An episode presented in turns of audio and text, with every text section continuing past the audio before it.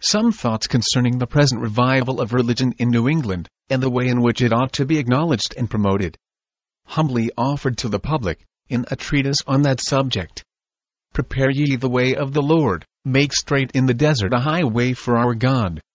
The Preface In the ensuing treatise, I condemn ministers assuming, or taking too much upon them, and appearing as though they supposed that they were the persons to whom it especially belonged to dictate, direct, and determine. But perhaps shall be thought to be very guilty of it myself. And some, when they read this treatise, may be ready to say that while I condemn this in others, I have the monopoly of it. I confess that I have taken a great deal of liberty freely to express my thoughts concerning almost everything appertaining to the wonderful work of God that has of late been carried on in the land, and to declare what has appeared to me to be the mind of God concerning the duty and obligations of all sorts of persons, and even those that are my superiors and fathers, ministers of the gospel, and civil rulers. But yet I hope the liberty I have taken is not greater than can be justified. In a free nation, such liberty of the press is allowed, uh, that every author takes leave, without offense, freely to speak his opinion concerning the management of public affairs, and the duty of the legislature, and those that are at the head of the administration, though vastly his superiors. As at this day, private subjects offer their sentiments to the public, from the press, concerning the management of public affairs, and the duty of the legislature, and those that are at the head of the administration, though vastly his superiors. As at this day, private subjects offer their sentiments to the public, from the press, concerning the management of the war with Spain. Freely declaring what they think to be the duty of the Parliament, and the principal ministers of state, etc., we in New England are now engaged in a more important war. And I am sure, if we consider the sad jangling and confusion that has attended it, we shall confess that it is highly requisite somebody should speak his mind, concerning the way in which it ought to be managed. Not only a few of the many particulars, which are the matter of strife, should be debated, on the one side and the other, in pamphlets as has of late been done, with heat and fierceness enough which do not tend to bring the contention in general to an end, but rather to inflame it, and increase the uproar, but something should be published to bring the affair in general, and the many things that attend it, which are the subjects of debate, under a particular consideration and certainly it is high time that this was done. If private persons may speak their minds without arrogance, much more may a minister of the kingdom of Christ speak freely about things of this nature, which do so nearly concern the interest of the kingdom of his Lord and Master, at so important a juncture. If some elder minister had undertaken this, I acknowledge it would have been more proper. But I have heard of no such thing like to be done. I hope therefore I shall be excused for undertaking such a work. I think that nothing I have said can justly be interpreted, as though I would impose my thoughts upon any, or did not suppose that others have equal right to think for themselves. We are not accountable one to another for our thoughts. But we must all give an account to him who searches our hearts, and has doubtless his eye especially upon us at such an extraordinary season as this. If I have well confirmed my opinion concerning this work, and the way in which it should be acknowledged and promoted, with scripture and reason, I hope those who read it will receive it as a manifestation of the mind and will it. I think I have been made in some measure sensible, and much more of late than formerly, of my need of more wisdom than I have. I make it my rule to lay hold of light and embrace it, wherever I see it, though held forth by a child or an enemy. If I have assumed too much in the following discourse, and have spoken in a manner that savors of a spirit of pride, no wonder that others can better discern it than I myself. If it be so, I ask pardon, and beg the prayers of every Christian reader, that I may have more light, humility, and zeal, and that I may be favored with such measures of the divine Spirit, as a minister of the gospel stands in need of, at such an extraordinary season. Part 1. Showing the extraordinary work which has of late been going on in this land, is a glorious work of God. The error of those who have had ill thoughts of the great religious operation on the minds of men, which has been carried on of late in New England, so far as the ground of such an error has been in the understanding, and not in the disposition, seems fundamentally to lie in three things first, in judging of this work a priori. Secondly, in not taking the Holy Scriptures as a whole rule whereby to judge of such operations. Thirdly, in not justly separating and distinguishing the good from the bad. Section 1. We should not judge of this work by the supposed causes, but by the effects. They have greatly erred in the way in which they have gone about to try this work, whether it be a work of the Spirit of God or no, namely, in judging of it a priori, from the way that it began, the instruments that have been employed, the means that have been used, and the methods that have been taken and succeeded in carrying it on. Whereas, if we duly consider the matter, it will evidently appear that such a work is not to be judged of a priori, but a posteriori. We are to observe the effect wrought. And if, upon examination of that, it be found to be agreeable to the Word of God, we are bound to rest in it as God's work. And be like to be rebuked for our arrogance, if we refuse so to do till God shall explain to us how He has brought this effect to pass, or why He has made use of such and such means in doing it. These texts are enough to cause us, with trembling, to forbear such a way of proceeding in judging of a work of God's Spirit, who hath directed the Spirit of the Lord, or being his counselor hath taught him. With whom took he counsel, and who instructed him, and taught him in the path of judgment, and taught him knowledge, and showed to him the way of understanding.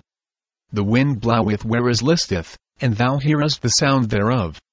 But canst not tell whence it cometh, and whither it goeth.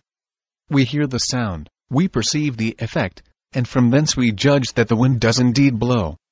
Without waiting, before we pass this judgment, first to be satisfied what should be the cause of the winds blowing from such a part of the heavens, and how it should come to pass that it should blow in such a manner, at such a time. To judge a priori, is a wrong way of judging of any of the works of God. We are not to resolve that we will first be satisfied how God brought this or the other effect to pass, and why he hath made it thus, or why it has pleased him to take such a course, and to use such and such means, before we will acknowledge his work, and give him the glory of it. This is too much for the clay to take upon it with respect to the potter. God gives not account of his matters his judgments are a great deep he hath his way in the sea, and his path in the great waters, and his footsteps are not known. And who shall teach God knowledge, or enjoin him his way, or say unto him, What dost thou? We know not the works of God who maketh all. No wonder therefore if those that go this forbidden way to work, in judging of the present wonderful operation, are perplexed and confounded we ought to take heed that we do not expose ourselves to the calamity of those who pried into the ark of God, when God mercifully returned it to Israel, after it had departed from them. Indeed, God has not taken that course, nor made use of those means, to begin and carry on this great work, which men in their wisdom would have thought most advisable, if he had asked their counsel. But quite the contrary. But it appears to me that the great God has wrought like himself, in the manner of his carrying on this work. So as very much to show his own glory, exalt his own sovereignty, power, and all sufficiency. He has poured contempt on all that human strength, wisdom, prudence, and sufficiency which men have been wont to trust, and to glory in, so as greatly to cross, rebuke, and chastise the pride and other corruptions of men. Isaiah 2:17 And the loftiness of man shall be bowed down, and the hardness of men shall be made low, and the Lord alone shall be exalted in that day. God doth thus, in intermingling in his providence so many stumbling blocks with this work, in suffering so much of human weakness and infirmity to appear, and in ordering so many things that are mysterious to men's wisdom, in pouring out his Spirit chiefly on the common people, and bestowing his greatest and highest favors upon them, admitting them nearer to himself than the great, the honorable, the rich, and the learned. Agreeable to that prophecy, the Lord also shall save the tents of Judah first, that the glory of the house of David, and the glory of the inhabitants of Jerusalem, do not magnify themselves against Judah. Those who dwelt in the tents of Judah were the common people, who dwelt in the country, and were of inferior rank. The inhabitants of Jerusalem were their citizens, their men of wealth and figure and Jerusalem also was the chief place of the habitation or resort of their priests and Levites, and their officers and judges. There sat the great Sanhedrin. The house of David was the highest rank of all, the royal family, and the great men about the king, it is evident by the context that this prophecy has respect to something further than saving the people out of the Babylonian captivity. God in this work has begun at the lower end, and he has made use of the weak and foolish things of the world to carry it on. Some of the ministers chiefly employed have been mere babes in age and standing, and some of them not so high in reputation among their brethren as many others. And God has suffered their infirmities to appear in the sight of others, so as much to displease them. And at the same time it has pleased God greatly to succeed them, while he has not so succeeded others who are generally reputed vastly their superiors. Yea, there is reason to think that it has pleased God to make use of the infirmities of some, particularly their imprudent zeal, and censorious spirit, to chastise the deadness, negligence, earthly mindedness, and vanity found among ministers in the late times of declension and deadness, wherein wise virgins and foolish, ministers and people, have sunk into a deep sleep. These things and ministers of the gospel, that go forth as the ambassadors of Christ, and have the care of immortal souls, are extremely abominable to God, vastly more hateful in his sight than all the imprudence and intemperate heats, wildness and distraction as some call it of these zealous preachers. A supine carelessness, and a vain, carnal, worldly spirit in a minister of the gospel, is the worst madness and distraction in the sight of God. God may also make use at this day of the unchristian censoriousness of some preachers, the more to humble and purify some of his children and true servants that have been wrongfully censured, to fit them for more eminent service and future honor. Still Waters Revival Books is now located at PuritanDownloads.com. It's your worldwide online Reformation home for the very best in free and discounted classic and contemporary, Puritan and Reformed books, MP3s, and videos. For much more information on the Puritans and Reformers, including the best free and discounted classic and contemporary books, MP3s, digital downloads, and videos, please visit Still Waters Revival Books at PuritanDownloads.com. Still Waters Revival Books also publishes the Puritan Hard Drive, the most powerful and practical Christian study tool ever produced. All thanks and glory be to the mercy, grace, and love of the Lord Jesus Christ for this remarkable and wonderful new Christian study tool. The Puritan hard drive contains over 12,500 of the best Reformation books, MP3s, and videos ever gathered onto one portable Christian study tool. An extraordinary collection of Puritan, Protestant, Calvinistic, Presbyterian, Covenanter, and Reformed Baptist resources. It's fully upgradable and it's small enough to fit in your pocket. The Puritan hard drive combines an embedded database containing many millions of records with the most amazing and extraordinary custom Christian search and research software ever created. The Puritan hard drive has been produced to assist you in the fascinating and exhilarating spiritual, intellectual, familial, ecclesiastical, and societal adventure that is living the Christian life.